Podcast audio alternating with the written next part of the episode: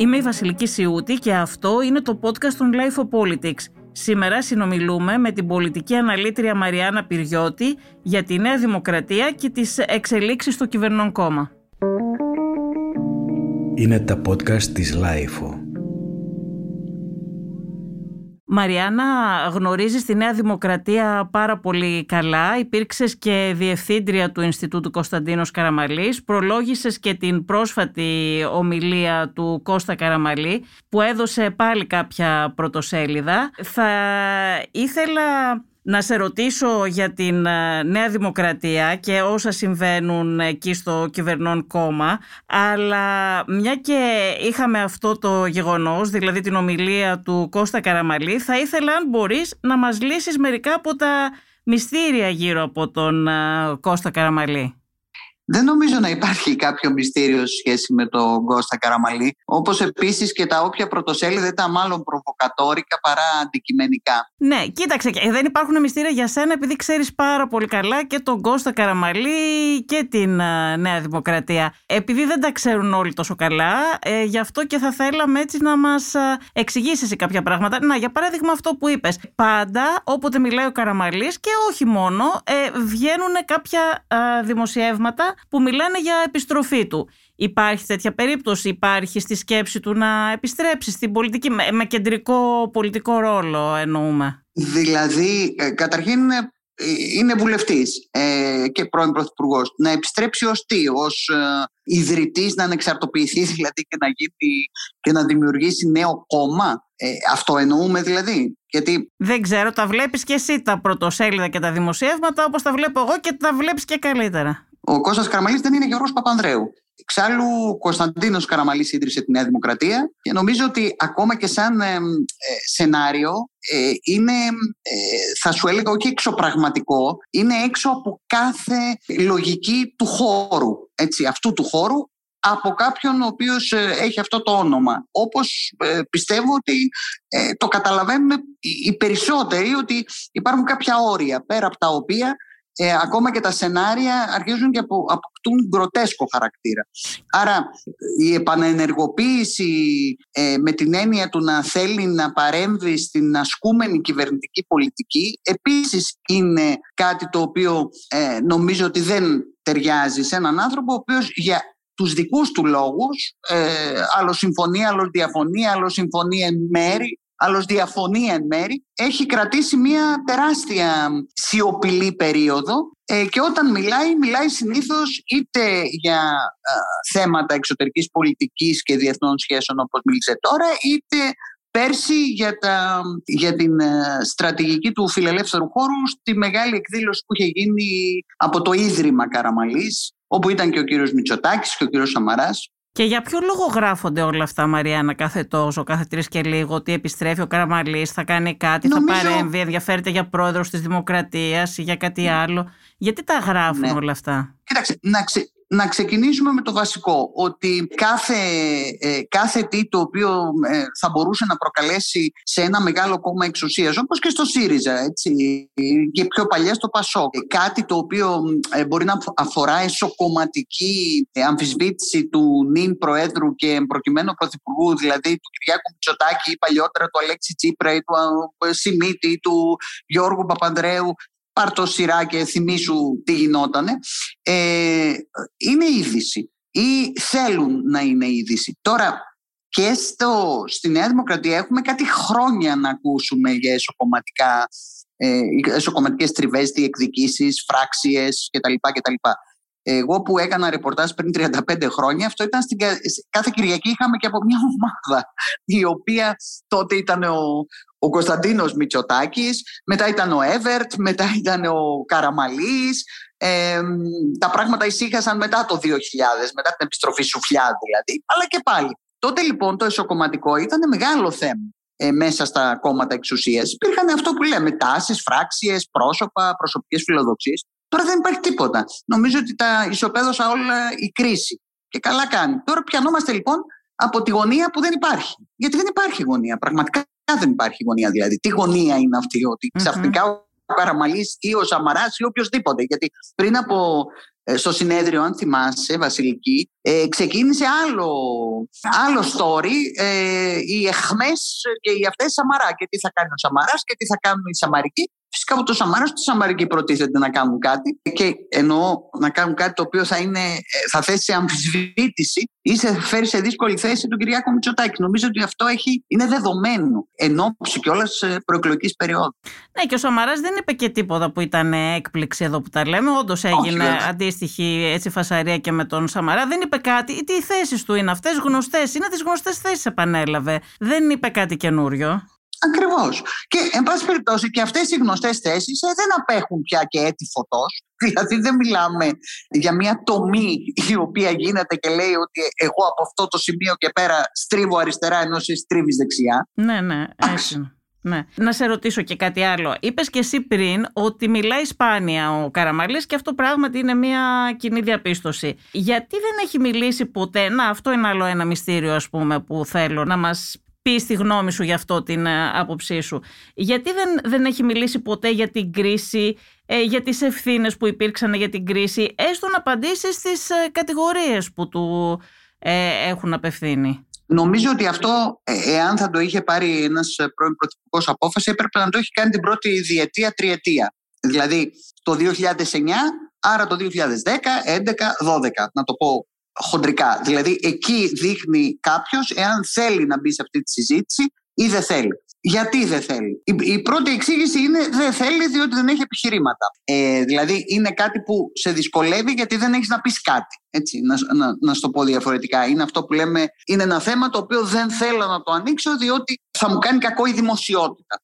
Αυτή είναι μία εξήγηση. Η δεύτερη εξήγηση είναι ότι δεν θέλω να το ανοίξω διότι αυτά τα οποία θα πω ή θα ισχυριστώ όχι ότι αυτά τα οποία θα πω και είναι έτσι, αλλά αυτά που θα ισχυριστώ μπορεί να δημιουργήσουν μεγαλύτερο πρόβλημα στην παράταξή μου, στο χώρο μου. Αυτή είναι μια δεύτερη παράλληλη εξήγηση. Και μια τρίτη εξήγηση, να σου θυμίσω εδώ παρενθετικά απλώς, ότι και ο, ο Παπαθανασίου και ο Αλογοσκούφης αλλά και ένα πολύ ένα μεικτό βιβλίο που έγραψαν ε, δέκα νομίζω περίπου καθηγητές που αναλύουν όλη την περίοδο από το 2000 μέχρι την κρίση ε, είναι στην πραγματικότητα έτσι όπως εγώ έχω προσλάβει τις απόψεις του Καραμαλή αυτά τα 10-12 χρόνια ε, είναι περίπου αυτά που πιστεύει ή κομμάτια αυτών που πιστεύει και ο ίδιος. Ε, κατά συνέπεια νομίζω ότι Άλλοι μίλησαν και αυτά περίπου είναι και τα θέματα τα οποία θα έφυγε αυτός με διαφορετικό τρόπο, με πολιτική δηλαδή, με πολιτικές γωνίες. Ωστόσο, αυτό ήταν αδύνατον να γίνει το 11 και 12, δηλαδή στην κυβέρνηση Παπαδήμου όπου μετήχε η Νέα Δημοκρατία και ο Σαμαράς μετά στις εκλογές του 12 που έγινε κυβέρνηση μαζί με τον Βενιζέλο και μετά βέβαια είχαμε την περίοδο του ΣΥΡΙΖΑ όπου ε, εκεί άλλαξε και τελείως η, η, η ατζέντα, η πολιτική. Δηλαδή τότε δεν ενδιαφερόταν πια κανείς για το τι έγινε το 9, αλλά ενδιαφερόταν πάρα πολύ για το τι να μην γίνει στη φάση του 15-16 και του δρόμου τότε που είχε δημιουργηθεί σε σχέση με την έξοδο από την Ευρώπη, από το ευρώ. Άλλαξε και η ατζέντα. Τώρα, νομίζω ότι για να μιλήσει και αυτή είναι η αίσθηση δική μου και η εκτίμηση δική μου ότι όταν κάθεσαι σιωπηλός γύρω από αυτό το θέμα επί 10 χρόνια, όταν θα αποφασίσεις να μιλήσεις, θα πρέπει να είσαι εκτός κεντρικής πολιτικής σκηνής. Ε, δηλαδή θα ξεκινήσει ένας πάρα πολύ σκληρός διάλογος ε, με κάποιους από τους ανθρώπους να είναι ακόμα στην, ε, στην πολιτική, στην ενεργή πολιτική, ο οποίος μάλλον δεν έχει να δώσει κάτι στο χώρο της Νέας Δημοκρατίας μάλλον θα ξεκινήσει και θα ξυπνήσει μια πολύ δύσκολη κουβέντα στην οποία πιθανόν να υποθούν και πράγματα και να κατατεθούν πράγματα τα οποία θα είναι ε, αρνητικά γενικότερα και αυτό δεν το κάνεις ε, όταν έχεις είτε θέση στη Βουλή είτε ε, είσαι μέσα σε εκλογική μάχη. Το κάνεις αν και εφόσον αποφασίσεις ότι φεύγεις από το κοινοβούλιο, να σου θα πω έτσι. φύγει από το κοινοβούλιο ο Καραμαλής ή θα είναι ξανά και στην επόμενη Βουλή; Αυτό το ξέρει μόνο ο ίδιος. Υπάρχουν φήμες ότι με δεδομένο ότι δεν υπάρχει ακρίσιμη μάχη, δηλαδή δεν ήταν, δεν η μάχη του 19 να φύγει ο Τσίπρας και η κυβέρνηση ΣΥΡΙΖΑ ΑΝΕΛ, ε, μάλλον είχε φύγει ήδη, είχαν φύγει ήδη οι ΑΝΕΛ, αλλά λέμε, ούτε του 15. Καλά, δεν είχαν φύγει και όλοι, γιατί μερικοί έμειναν στο ΣΥΡΙΖΑ. Ναι, ναι. σωστό και αυτό. Σωστό και αυτό. Από την Ευρωβουλή μέχρι Νομίζω και το αν... Κοινοβούλιο. Έχεις απόλυτο δίκιο, ναι. Έχεις απόλυτο δίκιο, Βασίλικη. Νομίζω ότι είναι, ας πούμε, ένας νεκρός χρόνος αυτός. Τι είναι, είναι mm. διεκδίκηση δεύτερης τετραετίας. Εντάξει, μετά θα πάμε στην τρίτη τετραετία, τι θα γίνει. Σωστά. Αν έχεις σκοπό να κάνει κάτι τέτοιο, νομίζω ότι το momentum είναι αυτό. Mm-hmm. Αλλά δεν το ξέρω. Ε, άμα το ήξερα, θα σας το είχα πει. Σε σχέση με εκείνη την κουμπαριά με τον Ερντογάν, πώς είχε γίνει αυτό, τι ω πρωτοβουλία ήταν. Του Ερντογάν. Ε, δεν ήταν ένας κουμπάρος, ήταν όπως τους Royal Γάμου που είναι 6-7, ξέρεις πώς ήταν. Ναι. Μεταξύ λοιπόν των κουμπάρων και σε, και σε μια κίνηση υποτίθεται καλής θέλησης, δεν ήταν ο Ερντογάν ούτε στη δύναμη που, είναι, που απέκτησε μετά από αυτά τα χρόνια, αλλά πρέπει να γυρίσουμε πίσω πάρα πολλά χρόνια για να καταλάβουμε πότε ήταν. Ήθελε να εδρεωθεί όσο ο ηγέτης της Τουρκίας που θα γυρίσει σελίδα στην Τουρκία κτλ. Και το έκανε σε μια διπλωματική κίνηση ανθρώπινης καλής γειτονίας. Ότι δείχνει δηλαδή ότι δεν έχει πρόβλημα να έχει μεταξύ των κουμπάρων και τον, ε, τον ε, τότε πρωθυπουργό και ε, γείτονος χώρας που εν πάση περιπτώσει αυτό σηματοδοτούσε αν θέλετε και μια δυτικόστροφη αντίληψη που είχε τότε ο Ερντογάν. Το είχαμε συζητήσει τότε πάρα πολύ και ήταν πάρα πολύ δύσκολο και είναι δύσκολο να αρνηθείς κιόλας έτσι γιατί είναι μια προσωπική και ταυτόχρονα διπλωματική κίνηση ε, παράλληλου επίπεδου. Δεν είναι Πράγματι ο Ερντογάν δεν ήταν ε, όπως είναι, όπως, ναι, δεν είναι όπως είναι τώρα όχι, και όχι. Είχε, ήταν τότε ήταν και το δόγμα των μηδενικών προβλημάτων, έτσι με τους γείτονες. Ναι, ε, ήταν, και πολύ, ναι ήταν και πολύ φρέσκος ναι. και ήθελε να δείξει και στη Δύση ότι παρότι είναι ε, ας πούμε του Ισλαμικού και όχι του κοσμικού κράτους της Τουρκίας ε, αυτά δεν, ε, δεν μετράνε γι' αυτόν και να ορίστε ας πούμε όλα είναι ε, σε μια κανονικότητα δυτικόστροφη ναι. ε, και φιλική. Είχε επιφυλάξεις ο Καραμαλής γι' αυτό; Δεν μπορεί να εκεί. Ε, επιφυλάξεις βεβαίως είχε πάντα έχεις επιφυλάξει σε κάτι τέτοιο ωστόσο η επιφύλαξη δημιουργείται ως εξής. μετράς τι σημαίνει η άρνηση δηλαδή σου αρνούμε να παραστώ στο γάμο του παιδιού σου ως ένας από του 6-7 εκεί κουμπάρου τι ήταν αυτοί, γιατί είναι μουσουλμανικός ο γάμο, δεν είναι χριστιανικός. Ε, τι σημαίνει αρνούμε και τι σημαίνει δέχομαι. Αυτό μετράει, κατά τη γνώμη μου, σε μια τέτοια πολιτική κατάσταση. Ναι, ναι, νομίζω ότι μας το εξήγησες αυτό το πράγμα, το καταλάβαμε καλά. Ένα άλλο πράγμα πάλι που θέλω να σε ρωτήσω είναι σχετικά με όλα αυτά τα σενάρια της απόπειρας δολοφονίας που μπλέκονται μέσα κατασκοπικά οι Ηνωμένες Πολιτείες, η Ρωσία, πράκτορες ισχύει από όλα αυτά και τι δεν ισχύει. Πώς προέκυψαν όλα αυτά; Εγώ δεν έχω ιδέα. Αυτά προέκυψαν από κάποια αναφορά φυσικά ενός ε, ε, του ρωσικού αν θέλετε τότε παράγοντα που με τη σειρά του παρακολουθούσε έκανε ε, αυτό το κομμάτι μου είναι παντελώς μα παντελώς άγνωστο διότι έχοντας μια πολύ μεγάλη θα σου έλεγα εμπειρία στο, στο κομμάτι του τρόπου με τον οποίο ενεργούν οι μυστικές ε, υπηρεσίες σε άλλες χώρες κρατάω πάντοτε την τρομακτική επιφύλαξη των στημένων προς τη μία ή προς την άλλη κατεύθυνση καταστάσεων. Δηλαδή δεν μπορώ να πάρω τις μετρητής πια ως facts, δηλαδή ως δεδομένα, δεν μπορώ να πάρω τίποτα από όλα αυτά τα οποία ε, παίζονται σε τέτοιου είδους περιπτώσεις. Η ΔΕ Ελλάδα ε, ήταν ιστορικά από το 50 και μετά πεδίο τέτοιων ε, στημένων παιχνιδιών με πρόσωπα πράγματα ε, της πολιτικής και όχι μόνο της πολιτικής και του παλατιού τότε θυμάσαι, όχι θυμάσαι, ούτε εσύ ούτε εγώ θυμάμαι αλλά καταλαβαίνεις τι εννοώ. Ναι, ναι, ναι. Τα έχουμε διαβάσει, λοιπόν, εντάξει. Το οποίο δεν σταμάτησε. Ναι, δεν σταμάτησε ποτέ. Εγώ λοιπόν όταν ακούω και παρακολουθώ τέτοιου είδους ε, ε, ιστορίες είτε από την ε, πλευρά δυτικών συμμάχων είτε από την πλευρά μη συμμάχων αλλά ε, μεγάλων δυνάμεων όπως η Ρωσία είτε από οπουδήποτε είναι αυτό που λέω κλείνω το καλάθι μου, δεν κρατάω μικρό καλάθι, το κλείνω και λέω παιδιά εντάξει See you, ας πούμε. Έχουμε, you, δηλαδή ε, δεν, έχουμε δεν ασχολούμαι καθόλου. Ναι, έχουμε δει να τα γράφουν αυτά όμως και, και φιλικά έντυπα και αναρωτιέμαι. Δηλαδή, ο Καραμαλής τι πιστεύει για όλα αυτά όταν τα βλέπε. Αυτά τα πιστεύει, τα θεωρεί ότι υπήρχε κάτι τέτοιο, υπήρχε κάποιο τέτοιο σενάριο; Τον έχεις ρωτήσει ποτέ; Ε, φυσικά τι, αλλά νομίζω ότι αν, αν τα πίστευε έτσι όπως το εννοούμε δηλαδή κανονικά, ε, δεν θα έχει πάρει και 10 μέτρα στη ζωή του ε, παραπάνω. Κατάλαβες τι εννοώ.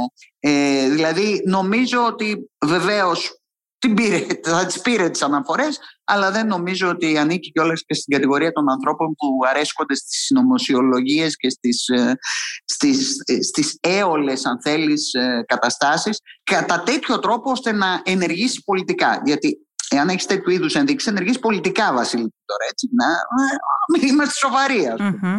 Ε, νομίζω ότι τα έλαβε υπόψη του τόσο όσο. Όπως, όπως πρέπει να κάνει και ένας σοβα... οποιοδήποτε σοβαρός ηγέτης. Αν, αν αυτά είχαν ε, αρχή, μέση, τέλος και, ε, και body, ε, σώμα δηλαδή βαρύτητας, εικάζω, όπως εικάζεις και εσύ, ότι θα ήταν τελείως διαφορετικές οι αντιδράσεις. Mm-hmm. Οι αντιδράσεις του συστήματος, του κράτους, των ε, υπηρεσιών, τα πάντα. Ένα άλλο μυστήριο, έτσι ερχόμαστε λίγο στο, προς, τα, προς τη σημερινή ε, πιο κοντά δηλαδή στην επικαιρότητα. Ε, μεσολαβεί τώρα, βέβαια εντάξει, είναι στην αρχή της κυβέρνησης ΣΥΡΙΖΑ θα σε πάω. Ε, θέλω να μου πεις για το παρασκήνιο της εκλογής του Προκόπου Παυλόπουλου και της επιλογής του Παπαγγελόπουλου. Δηλαδή δύο πρόσωπα που είναι ταυτισμένα με τον Καραμαλή και ο ένας επιλέχθηκε από, τον, από την κυβέρνηση του ΣΥΡΙΖΑ για την Προεδρία της Δημοκρατίας και ο άλλος στο Υπουργείο Δικαιοσύνης. Και θυμάσαι ότι ήταν πολύ μεγάλη έκπληξη ναι.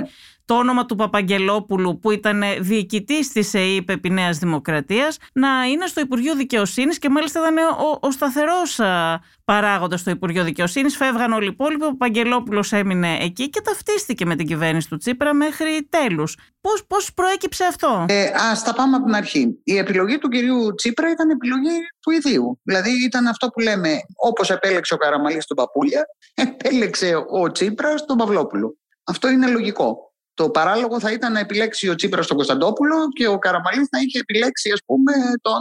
Ε, τι να πω τώρα, τον ε, Γιάννη Παρφιτσιώτη. Βέβαια, το ξέρεις, επειδή είμαστε δημοσιογράφοι, ξέρεις ότι υπήρχε, ξέρεις το ρεπορτάζ που ισχύει ότι συζητούσαν για τον Αβραμόπουλο και του το είχαν πει κιόλας. Για τον Αβραμόπουλο συζήτησε ο Τσίπρας, αλλά φυσικά ε, το πρόσωπο του Αβραμόπουλου ορθώς του επισημάνθηκε ότι ο Αβραμόπουλος δεν είναι ένας πολιτικός ο οποίος δεν θα υπερβεί πολιτικά τα όρια του ρόλου του, είναι η φύση του τέτοια και ο, ο τρόπος με τον οποίο κινείται. Και ότι εν πάση περιπτώσει πιο εύκολα μπορεί να αρνηθεί η Νέα Δημοκρατία του Αβραμόπουλου, ο οποίος είχε φύγει, έκανε και κόμμα, δεν κατέπιασε εκλογές βέβαια. Δεν, δεν είναι ένα πρόσωπο το οποίο είχε τα χαρακτηριστικά ε, του Προκόπη Παυλόπουλου. Η επιλογή του Τσίπρα όμως προς τα δεξιά είναι απόλυτα εξηγήσιμη. Έτσι. Τώρα πάμε στον Παπαγγελόπουλο που συνδέεται άρρηκτα με τον Προκόπη Παυλόπουλο. Ο Παπαγγελόπουλος ήταν επιλογή του Προκόπη Παυλόπουλου για την θέση στην ΕΕ που κάθισε νομίζω τέσσερις μήνες ή πέντε. Αυτή ήταν η θητεία του. Ήταν ένας άνθρωπος που ήταν επιλογή του Παυλόπουλου. Επίσης λοιπόν, κατά τη γνώμη μου, αυτό εξηγεί το γιατί ο Παπαγγελόπουλος στη συνέχεια ε, δεν είχε πρόβλημα να παρακολουθήσει ε, και να μπει στο Υπουργείο Δικαιοσύνης. Ε, στην αρχή, όχι βέβαια ως Υπουργός, αλλά να μπει στο Υπουργείο Δικαιοσύνης επί Τσίπρα. Διότι δε, ε, η, η, σύνδεσή του με τον Καραμαλή ήταν έμεση. Όχι ότι δεν ήξερε ο Καραμαλής, απλώς λέω ότι ήταν ένας άνθρωπος που τον είχε σε υπόλοιψη ο Προκόπης ο Παυλόπουλος. Για τους έξι λόγους. Δεν ήταν δηλαδή ένα πρόσωπο το οποίο υπέδειξε ο Καραμαλής ή ε, να μπει στην ΑΕΠ. Σου φέρω ένα παράδειγμα. Και τότε να σου θυμίσω ότι η ΑΕΠ δεν ανήκε στο Μαξίμου. Έτσι. Ανήκε στο Υπουργείο. Όπως παλιά δηλαδή. Τώρα ανήκει στο, η ευθύνη ανήκει στο Μαξίμου. Αυτή είναι η ιστορία του Παπαγγελόπουλου. Ο Παπαγγελόπουλος κρίνεται όπως κρίνονται οι περισσότεροι άνθρωποι ε, όταν ε, αποκτήσουν εξουσία πραγματική και όχι, ξέρεις, αυτό που λέμε σε κατώτερο επίπεδο. Και νομίζω ότι ο τρόπος με τον οποίο κινήθηκε μετά ήταν ένας τρόπος ε, που μάλλον απογοήτευσε παρά δικαίωσε οποιονδήποτε. Η σχέση του Καραμαλή με τον Τσίπρα πάλι, αυτό είναι άλλο ένα μυστήριο πάλι που θέλω να μας λύσεις. Ποια είναι, υπήρχε σχέση, υπήρχε άλλος συμπάθεια; Μύθος από εκεί. Ναι. άλλος, άλλος μύθος από εκεί τεραστίων διαστάσεων. Η λογική είναι γιατί ο Τσίπρας δεν ε, χτύπησε την κυβέρνηση Καραμαλή. Αυτό είναι το ερώτημα. Από εκεί ξεκινάνε όλα. Δηλαδή, γιατί ο Τσίπρας δεν χτύπησε κάτω σαν χταπόδι τη νέα δημοκρατία του 2004-2009. Καλά, απέφευγε να μιλήσει για οποιαδήποτε ευθύνη της κυβέρνησης Καραμαλή, έτσι, από, ε, ένας, από το 2015 και μετά ειδικά. Ως κυβέρνηση Καραμαλή, ναι, ναι, ως ε, τα δύο παλιά κόμματα και τα λοιπά, τα είπε όλα. Αλλά, εν πάση περιπτώσει, από εκεί λοιπόν ξεκίνησε, κατά τη γνώμη και όλη η φημολογία, ότι υπάρχει ένας μυστικός διεύλος μεταξύ Καραμαλή και Τσίπρα. Και μια ατάκα που κυκλοφορούσε στα μέσα, ε, μια ατάκα του Καραμαλή, τον uh, μικρό, τον πιτσιρικά, τον Μπάο, κάπως έτσι, δεν θυμάμαι, είχα δει να γράφετε, δεν ξέρω πόση σχέση έχει με την πραγματικότητα. Όχι, το μόνο εγώ που έχω ακούσει και δεν έχω κανένα πρόβλημα να το επαναλάβω σε, σε πολύ πρώιμη φάση, είναι ότι ε, αυτό το παιδί κάνει γκέλ στον κόσμο. Τίποτα άλλο. Τώρα, αν το γκέλ στον κόσμο σημαίνει ότι τον πάω, τι να σου πω εγώ. Εγώ δεν έχω ακούσει ποτέ μου την έκφραση ότι καλά το πάει, καλά κάνει καλά. Τι είναι και να σου υπενθυμίσω ότι ο Καραμαλής βγήκε στο δημοψήφισμα. Ήταν μία από τις λίγες φορές που άνοιξε το στόμα του τότε δημόσια. Έκανε μία δήλωση στο δημοψήφισμα και ξέρω ότι στο δημοψήφισμα είχε προσπαθήσει, όπως και πολλοί άλλοι, ε, να, να σταματήσει αυτή την κατάσταση. Δηλαδή να μην γίνει καν δημοψήφισμα, να μην υπάρξει. Δηλαδή ήταν, δεν, δεν βλέπω εγώ τον τρόπο με τον οποίο ένας άνθρωπος ο οποίος ανήκει στον κεντροδεξιό χώρο έχει, ε, θα είχε, αν θέλεις τι να πω ας πούμε, ξέρω εγώ, ε, τάση να, να ασπαστεί μια ακροαριστερή αντίληψη. Ε, γιατί τότε ο Τσίπρας εμφανιζόταν ως έξαλλη αριστερά, όχι ως κανονική αριστερά. Μετά κανονικοποιήθηκε, από το 2015 και μετά. Εν πάση ναι. περιπτώσει, η τοποθέτηση είναι η εξής, που νομίζω ότι καλό είναι καμιά φορά να τη θυμόμαστε. Ο Σιμίτης, όπως και ο Καραμαλής, δεν ήταν πολιτικοί που ψαχνόντουσαν να δημιουργήσουν γωνίες. Δεν, ούτε ο Σιμίτης δημιούργησε τρομακτικές γωνίες με τον αντίπαλο χώρο, ούτε ο Καραμαλής με το Πασό, παρά μόνο ούτε καν στο τέλος. Ήταν, θα σου έλεγα, πολιτικοί οι οποίοι κάναν την ε, κριτική στον αντίπαλο, γιατί φυσικά δεν γίνεται αλλιώς, ε, αλλά δεν ήταν έξαλλοι, δεν ήταν λαϊκιστές, δεν ήταν ποτέ ε, πολιτικοί που, που, που σήκωναν και ύψωναν ε, πάρα πολύ τις, ε, τους τόνους και τις εντάσεις. Αυτό το λέω γιατί είναι ένα κοινό τους χαρακτηριστικό. Η μεγαλύτερη κόντρα, ναι, νομίζω όμως ότι με την κυβέρνηση Πασό και δικά του Γιώργου Παπανδρέου υπήρχε κόντρα και θέλω να σε ρωτήσω ποια ήταν η μεγαλύτερη κόντρα του Καραμάλη, με ποιο πολιτικό είχε τη μεγαλύτερη κόντρα; Νομίζω ότι εκ των υστέρων, γιατί δεν, δεν ε, κράτησε πολύ αυτό, εκ των υστέρων με την τελευταία φάση του Γιώργου Παπαντρέου. Εκεί νομίζω ότι ε, ε, εκεί, υπήρξε, εκεί υπήρξε και η πολύ μεγάλη κόντρα, δηλαδή το 2009, από τις αρχές του 2009 μέχρι τις εκλογές. Και νομίζω ότι εκεί υπήρξε μια μεγάλη ρήξη μεταξύ τους. Μέχρι εκείνη τη στιγμή δεν νομίζω ότι τα, τα θέματα είχαν φτάσει σε τέτοιο επίπεδο που ε, λέμε ότι ξέρεις, περνάς στα εσκαμμένα, ρε παιδί μου, σαν αντιπολίτευση και σαν συμπολίτευση. Κανένας από τους δύο. Νομίζω ότι κάπου εκεί όμως, στις αρχές του 9, έγινε αυτό το οποίο, ε, μια σειρά από γεγονότα, τα οποία στο τέλος ε, οδήγησαν και στις εκλογές, ε, με απόφαση βεβαίως του Καραμαλή. Όμως, αυτό που είπα πριν, το είπα γιατί έτσι ήταν ο Καραμαλής και με τον Τζίπρα. Δηλαδή, η, η τάση του Καραμαλή δεν είναι να δημιουργεί γωνίες. Ο Σαμαράς είναι γωνιώδης πολιτικός. Σου φέρω ένα παράδειγμα. Ο Ανδρέας Παπανδρέου δεν το συζητάμε, ήταν γωνιώδης πολιτικός. Ο Κωνσταντίνος Μητσοτάκης έφτιαχνε γωνίες, έκανε μέχρι ειδικό δικαστήριο εκείνη την εποχή. Θέλω να πω ότι ε, πρέπει να βλέπει κανείς και το, το, το γενικότερο ύφος το πολιτικό ενός ε, ανθρώπου προς τα πού θέλει να πάει. Αν ήταν ένας γωνιώδης πολιτικός προς τους άλλους χώρους, ο οποίος ε, χτύπαγε αλίπητα και ξαφνικά δεν χτύπησε τον Τζίπρα και αντίστροφα, τότε θα είχαμε δίκιο να πούμε ότι εντάξει κάτι τρέχει. Αλλά γενικά ο, ο Καραμαλής ήταν ήπιος ε, πολιτικά στο βαθμό βεβαίως που μπορεί να είναι ήπιος πολιτικά ένας πρωθυπουργός. Και μια, τελ... ένας... ναι, μια τελευταία ερώτηση για να σε ρωτήσω μετά για τη σημερινή Νουδού. Η σχέση του με τον Αντώνη Σαμαρά και τον, και τον Κυριάκο Μητσοτάκη, ποια είναι του, του Κώστα Καραμαλή, αν μπορείς να μας πεις έτσι με δύο είναι λόγια; Είναι δύο διαφορετικές σχέσεις. Με τον Σαμαρά γνωρίζονται από παιδιά, από, ε, από νεαροί. Έτσι. Δηλαδή ήταν μαζί από νεαρή, ας πούμε, από την εποχή που πρωτοβγήκε βουλευτής ο Σαμαράς που ήταν 25-27 χρόνων, ξέρω πόσο ήταν, και ο Καραμαλής λίγο μικρότερος, ε, με, με όλα τα φοβερά σκαμπανεβάσματα τα οποία δημιούργησαν και η, η πτώση της κυβέρνησης Μητσοτάκη και η πολιτική άνοιξη και μετά η προσπάθεια του Αντώνη Σαμαρά να γυρίσει στη Νέα Δημοκρατία, όπου και τελικά Ο Καραμαλής τον δέχτηκε αφού όμως μίλησε πρώτα με την οικογένεια Μητσοτάκη. Δεν, δηλαδή και με τον πατέρα και με την τώρα. Έκλεισε δηλαδή αυτό το κεφάλαιο και επανήλθε ο Σαμαράς στη Νέα Δημοκρατία. Η σχέση είναι αυτή. Τον ξέρει πάρα πολύ καλά και, ε, και οι δύο ξέρουν ο ένας τον άλλον πάρα πολύ καλά. Να σου θυμίσω απλώς ότι ο Σαμαράς όταν έγινε πρόεδρος της Νέας Δημοκρατίας μάλλον δεν λειτουργήσε πολύ φιλικά προς το λεγόμενο καραμαλικό. Τότε ήταν πιο έντονο γιατί μόλις είχε αλλάξει χέρια η και αυτό ακριβώς ε, ε, δημιούργησε κάποιες έτσι, θα σας έλεγα υποψίες. Ο Σαμάρας υποψιαζόταν ότι το καραμαλικό μπλοκ μπορεί να τον, ε, να τον υπονομεύσει.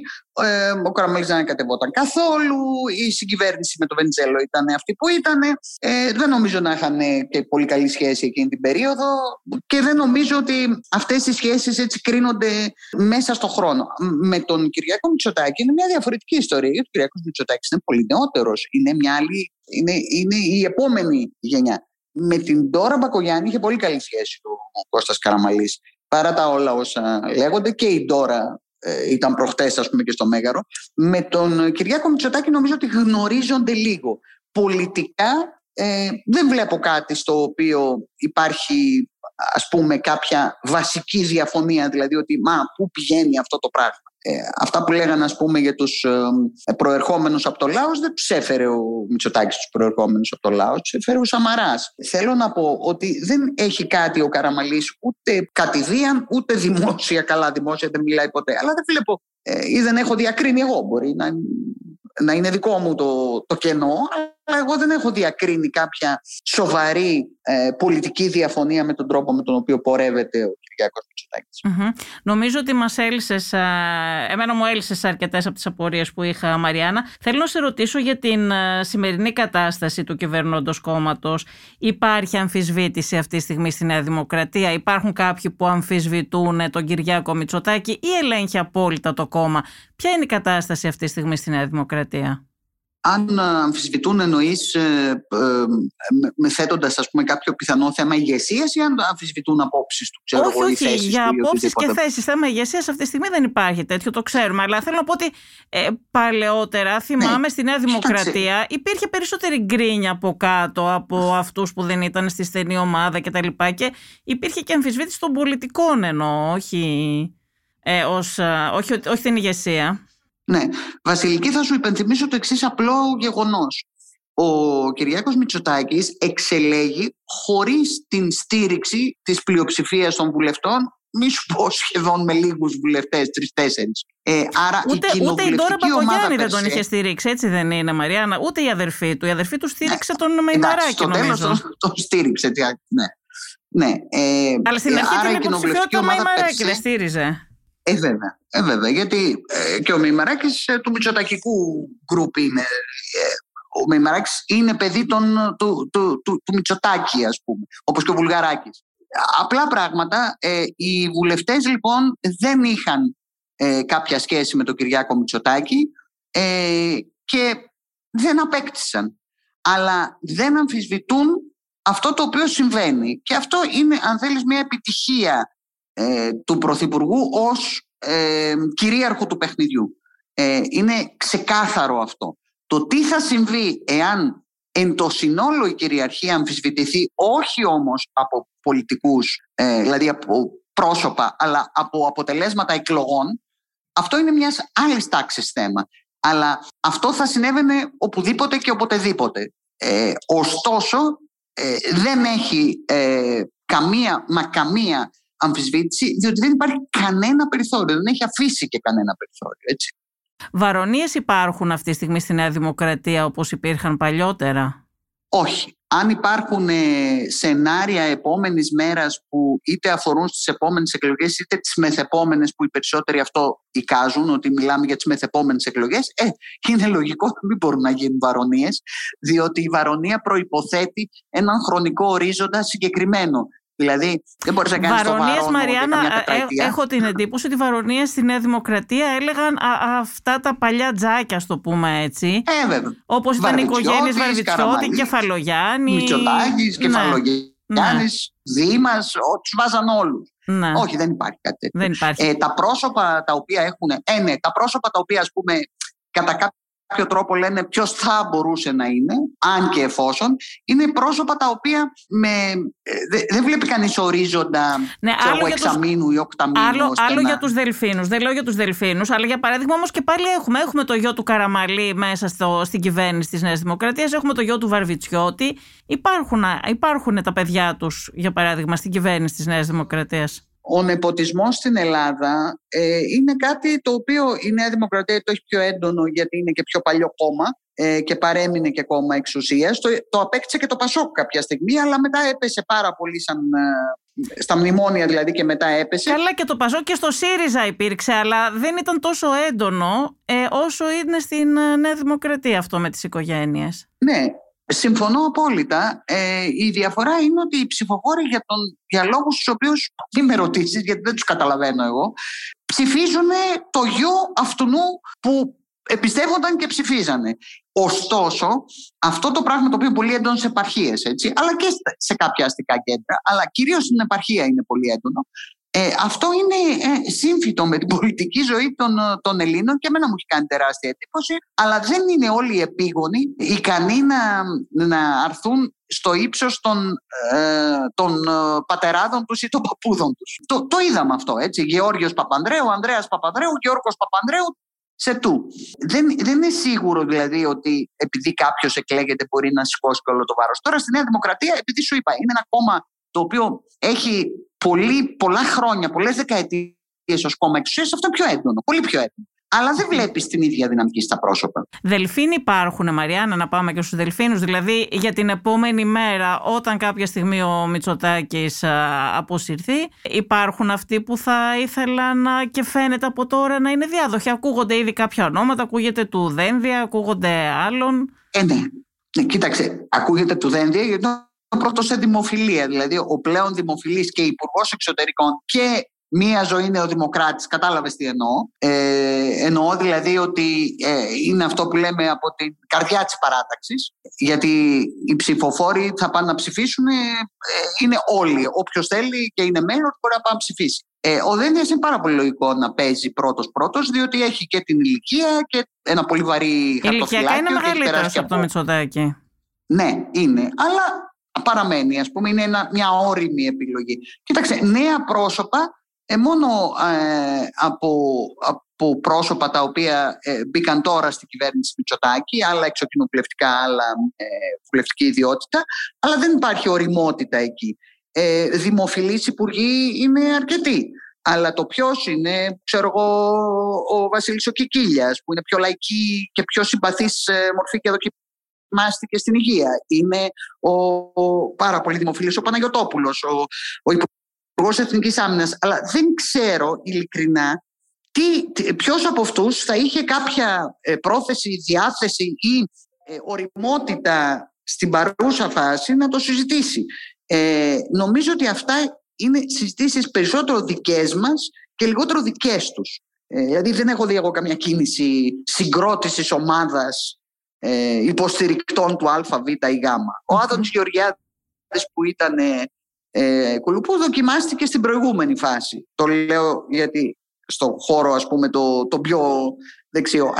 Τώρα ονόματα ονόματα όσο υπάρχει ο Μητσοτάκης δεν νομίζω να υπάρχει κάτι στο οποίο μπορείς να, να συζητήσεις. Τι να συζητήσεις για έναν άνθρωπο που είναι 50 χρονών; Μαριάννα, τι θεωρείς πιθανότερο για το φθινόπωρο, ότι θα γίνει ανασχηματισμός ή εκλογές ή και τίποτα από τα δύο; Όταν φτάσουμε στο φθινόπωρο θα πρέπει να υπολογιστούν δύο πράγματα. Εάν αυτό το οποίο έχει πει ο Κυριάκος Μητσοτάκης ότι θέλει να εξαντλήσει την τετραετία το εννοεί ε, εντελώς ρεαλιστικά, δηλαδή να φτάσει την άνοιξη, να ξεκινήσει επίσημα την άνοιξη του 23 ή 5 ή 6 ή 7 μήνες πριν να θεωρηθεί ότι αυτή η προεκλογική περίοδος είναι εξαιρετικά παρατεταμένη, κατά συνέπεια φτάνοντας προς τη λήξη της και για λόγους ε, προφανείς, δηλαδή ότι δεν μπορεί να σέρνει τη χώρα σε προεκλογική κατάσταση λόγω του, των γνωστών προβλημάτων που έχει η ελληνική διοίκηση, κάνει τις εκλογές κάποιους μήνες πριν. Αυτό είναι ένα σενάριο. Το δεύτερο σενάριο είναι να φτάσει μέχρι τις, ε,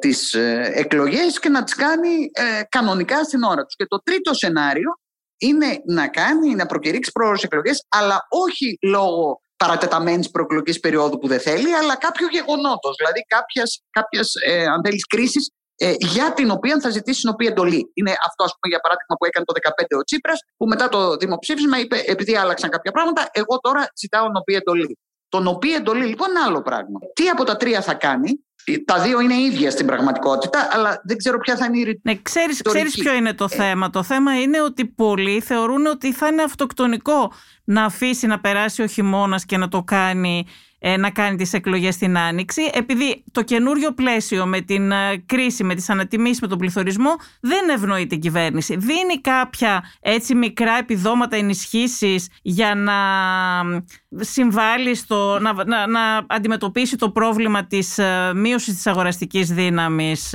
των πολιτών αλλά αυτά είναι πάρα πολύ λίγα και δεν αντιμετωπίζουν στην πραγματικότητα το πρόβλημα και επίσης πολλοί εκτιμούν ότι δεν θα μπορέσει να συνεχίσει να τα δίνει και όλο το χειμώνα τα χρήματα αυτά.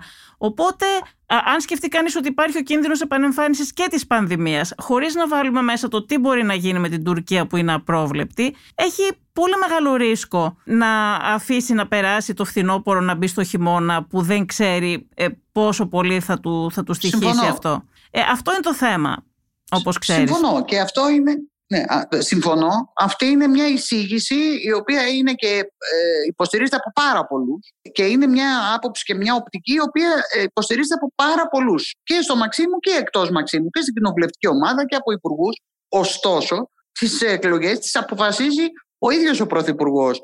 Και ο Κυριάκος Μητσοτάκης έχει κάνει το εξής. Έχει επενδύσει πάρα πάρα πάρα πολύ στην ε, λέξη ε, αξιοπιστία προσωπική. Δηλαδή ότι εγώ αυτό που λέω το κάνω.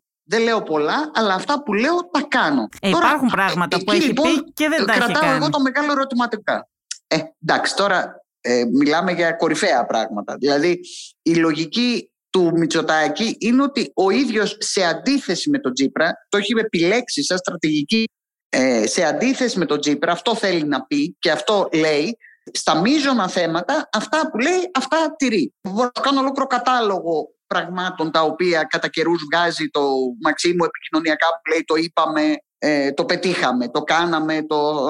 Ε, αυτό που έχει σημασία είναι η προσωπική του αξιοπιστία. Δηλαδή αυτό θέλω να το κρατήσεις Γιατί μιλάμε και για ένα πολιτικό ο οποίος δεν κινείται όπως για παράδειγμα κάποιοι προκάτοχοι του, δεν μιλάω για αντίπαλους προκατόχους, εννοώ γενικά έχει ένα άλλο τρόπο σκέψης. Άρα εγώ δεν το θεωρώ αδύνατον ή αδιανόητο ε, το να φτάσει τελικά ε, στην Άνοιξη.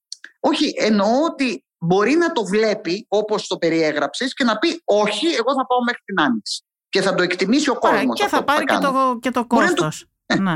Με τον νέο εκλογικό... Με το... βγει. Ναι, ναι, ναι, ναι, θα δούμε. Ναι, όλα ανοιχτά είναι νομίζω, έτσι δεν είναι; Λοιπόν, με το νέο εκλογικό νόμο. Ναι, όχι, λέω ότι δικό του είναι το θέμα, αν θα του βγει ή δεν θα του βγει. Ναι, με το νέο εκλογικό νόμο που ψήφισε η δική του κυβέρνηση και με αυτόν θα γίνουν οι δεύτερες εκλογές, αν πάμε σε δεύτερες εκλογές, θα χρειαστεί ένα 37-38% ποσοστό για να αποκτήσει αυτοδυναμία. Αυτή τη στιγμή, με βάση τις δημοσκοπήσεις, δεν φαίνεται να το έχει ούτε αυτό. Έχει μεγαλύτερη φθορά. Δηλαδή ήταν στο 39-40% στις προηγούμενες εκλογές και τώρα θέλει 37-38% για, τον, για να έχει ναι. αυτοδύναμη κυβέρνηση στις δεύτερες.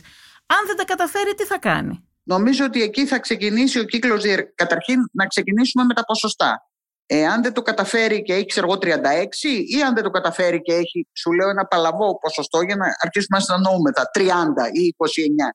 Είναι, αυτή είναι η διαφορά.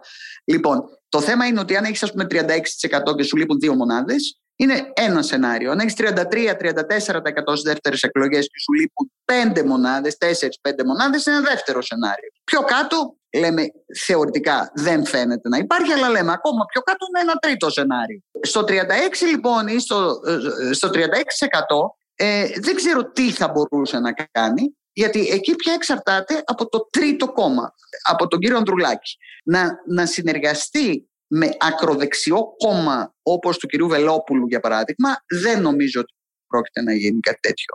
Ε, άρα το κλειδί θα το έχει ο κύριος Ανδρουλάκης και αυτός θα υποστεί και την πίεση. Ο Νίκος Ανδρουλάκης όμως, Μαριάννα, έχει ξεκαθαρίσει ότι δεν πρόκειται να υποστηρίξει ούτε τον Κυριάκο Μητσοτάκη όπως ούτε και τον Αλέξη Τσίπρα για τη θέση του Πρωθυπουργού. Δεν έχει αποκλείσει εξίσου κατηγορηματικά θα έλεγα επειδή οι δημοσιογράφοι προσέχουμε ακριβώς τη διατύπωση α, όσων λέγονται από τους πολιτικούς. Δεν έχει αρνηθεί εξίσου κατηγορηματικά ότι μπορεί να συμπράξει με τη Νέα Δημοκρατία με κάποιους βουλευτές ή με τον ΣΥΡΙΖΑ με κάποιους βουλευτές αλλά έχει αρνηθεί ότι θα στηρίξει τον Κυριάκο Μητσοτάκη όπως και τον Τσίπρα. Σε αυτή την περίπτωση τι θα κάνει; Δηλαδή, αν δεν κερδίσει αυτοδυναμία, δεν θα στηριχτεί ως πρωθυπουργός από τον Ανδρουλάκη. Αν μετεκλογικά ο κύριος Ανδρουλάκης παραμείνει στην διαθέση Γιατί εδώ αυτά λέγονται προεκλογικά και καλά κάνει και τα λέει προεκλογικά ο κύριος Ανδρουλάκης και εγώ τα ίδια θα έλεγα. Έχουμε λοιπόν ένα σενάριο, ο κύριος Ανδρουλάκης μετεκλογικά να μείνει σταθερός και πιστός σε αυτό το οποίο λέει και να πει ότι ο, ο, ο αρχηγός του κόμματος με 36% ή 34% ή 35% είτε είναι ο κύριος Μητσοτάκης είτε ο κύριος Τσίπρας δεν δικαιούται να είναι πρωθυπουργός. Αυτό δεν είναι ε, εύκολο να το πάρει πίσω κάτι... Μαριάννα. Δεν, δηλαδή θα είναι ε, αυτοκτονικό για τη δική του αξιοπιστία μετά γιατί το έχει πει πολύ κατηγορηματικά ναι, έτσι, και το έχει κάνει σημαία. Ωραία. Τότε θα πάμε, τότε εικάζω ότι θα πάμε σε, σε τρίτες εκλογές. Άρα όλα ανοιχτά, έτσι, ναι. Ναι. Και επίσης θα πω και κάτι άλλο ότι προσωπικά, ακόμη και αν το πρώτο κόμμα είναι ο ΣΥΡΙΖΑ και όχι η Νέα Δημοκρατία, προσωπικά σου λέω ότι μαϊμού πρωθυπουργό δεν θα ήθελα να δω σε αυτή τη χώρα. Δηλαδή πρωθυπουργό τον οποίο στα καλά των καθουμένων θα τον βάλουμε υπό την κυδαιμονία των δύο πολιτικών αρχηγών Ανδρουλάκη και Τσίπρα, Ανδρουλάκη και Μητσοτάκη ε, και θα, θα σχηματίσει η κυβέρνηση, εγώ δεν θα ήθελα να δώσω Εντάξει, χώρα αν ο κατά τη φάση στην ναι. οποία βρίσκεται η χώρα. Αν, αν ο λαός με την ψήφο του δεν επιδοκιμάσει όμως ούτε τον Κυριάκο Μητσοτάκη, ούτε τον Αλέξη Τσίπρα, ούτε τον uh, Νίκο Ωραία, Ανδρουλάκη. Εγώ λέω, εγώ λέω πάρα πολύ απλά ότι δεν θέλω πρωθυπουργό υποκειδαιμονία. Διότι δεν θα είναι ούτε ο κύριος Ανδρουλάκης, ούτε ο κύριος Τσίπρας, ούτε ο κύριος Μητσοτάκης. Θα ναι. είναι ο Φούφουτος. Επειδή θα είναι ο Φούφουτος, μισό λεπτό, ναι. επειδή θα είναι ο Φούφουτος, αυτός ο Φούφουτος, δεν το λέω μόνο ηρωνικά, το λέω και κυριολεκτικά, ναι. θα είναι υπό την μπαγκέτα δύο αρχηγών και ή θα αυτονομηθεί, ή δηλαδή θα δημιουργήσει τύπου Μακρόν κόμμα και θα πει εγώ έτσι δεν μπορώ να κυβερνήσω, ή θα χαθεί. Ένα από τα δύο θα του συμβεί. Δεν είναι δυνατόν να κυβερνά κάποιος υπό την ανοχή και την, ε, και την, και την ε, ε, καθημερινή συζήτηση συγκυδεμόνων του. Δεν γίνεται αυτό. Ε, ε, Μαριάννα, πάντως Μόνο αυτό... εκτός αν είναι κυβέρνηση ειδικού σκοπού. Έτσι. Ναι, αυτό θα συμβεί έτσι κι αλλιώς. Αν, αν, δεν υπάρχει, αν δεν υπάρχει αυτοδύναμη κυβέρνηση, αυτό θα συμβεί έτσι κι αλλιώς όμως. Θα υπάρχουν Κοίταξε, τέτοια προβλήματα. Ε, δεν, δεν υπάρχουν αντιέξοδα. Υπάρχουν ξανά εκλογές υπάρχει απόφαση του κόσμου που θα, που θα κληθεί να επιλέξει. Θέλει ας πούμε να ξαναδεί έναν ε, πρωθυπουργό περιορισμένης ευθύνης ή περιορισμένου χρόνου, διότι κάποιοι βουλευτές από το ένα ή από το άλλο κόμμα θα πούνε: Α, δεν μας αρέσει, τώρα φεύγουμε. Ή εγώ θέλω να μου κάνεις αυτό το ρουσφέτη έτσι, αλλιώς εγώ έρω την εμπιστοσύνη μου. Αυτό θα είναι για τη φάση που βρίσκεται η χώρα. Επαναλαμβάνω, είτε είναι ο κύριος Τσίπρας, ε, και το εννοώ αυτό πρώτο κόμμα. Είτε είναι ο κύριος Μητσοτάκης πρώτο κόμμα, είτε ακόμα και ο κύριος Ανδρουλάκης να είναι πρώτο κόμμα. Κάποιος πρέπει να είναι ο πρωθυπουργός από αυτούς τους τρεις. Δεν γίνεται αυτό. Αλλά, εν πάση περιπτώσει, καταλαβαίνω γιατί το θέλει ο κύριος Ανδρουλάκης. Είναι λογικό αυτό που θέλει. Θέλει να, να αλλάξει ε, ριζικά και να κουνήσει ριζικά τα δύο άλλα κόμματα. Και καλά κάνει, έτσι. Στρατηγικά θα του βγει, κατά τη γνώμη μου, γιατί ο κόσμος θα το. Αλλά την ώρα που θα πάει να σχηματιστεί η κυβέρνηση, ή ο Πρωθυπουργός θα είναι μια σοβαρή προσωπικότητα η οποία σε πολύ λίγο χρόνο, αν τα πάει καλά, θα αυτονομηθεί και θα πει: Παιδιά, πρέπει να κυβερνήσω κι εγώ και θα κάνει εκλογές με ένα καινούριο κόμμα και θα τις πάρει προφανώς. Ή θα είναι ένα, ένας άνθρωπος ο οποίος θα είναι προϊόν συμβιβασμού. Ε, αυτός δεν μπορεί να κυβερνήσει, δεν μπορεί να κρατήσει υπουργικό συμβούλιο, δεν μπορεί να κρατήσει Μαξίμου, δεν μπορεί να γίνει τίποτα από όλα. Μαριάννα, σε ευχαριστούμε πάρα πολύ. Να είστε καλά.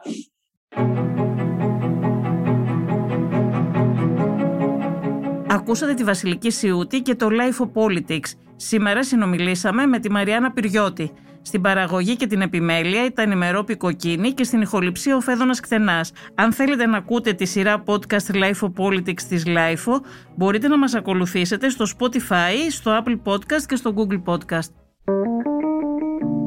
Είναι τα podcast της Life.